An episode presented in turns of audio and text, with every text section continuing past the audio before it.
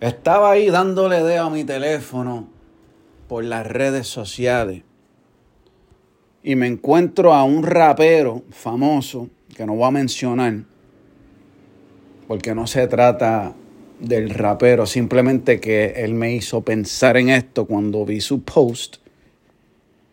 El post del rapero era que acabó de nacer su hijo y él posteó a su plataforma social fotos del el nene acabadito de nacer, ensangrentado, lleno todavía de juguito de placenta. Y me quedé pensando, ¿cuál es la necesidad de la gente compartir más información de lo que deberían estar compartiendo por las redes?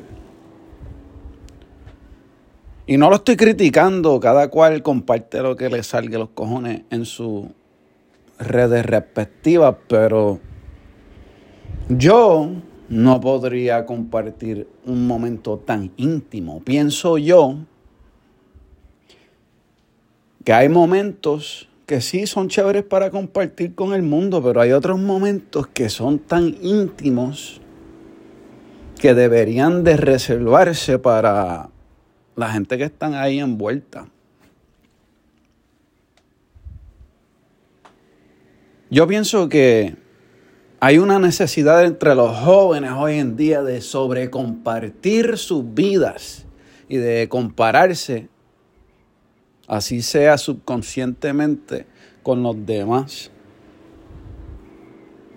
Y ya hay estudios universitarios que indican que mucha gente vive eh, en depresión porque se comparan con los demás basado en lo que ponen los demás en sus redes, cuando que la mayoría de la gente lo que ponen en sus redes es un highlight reel de sus vidas.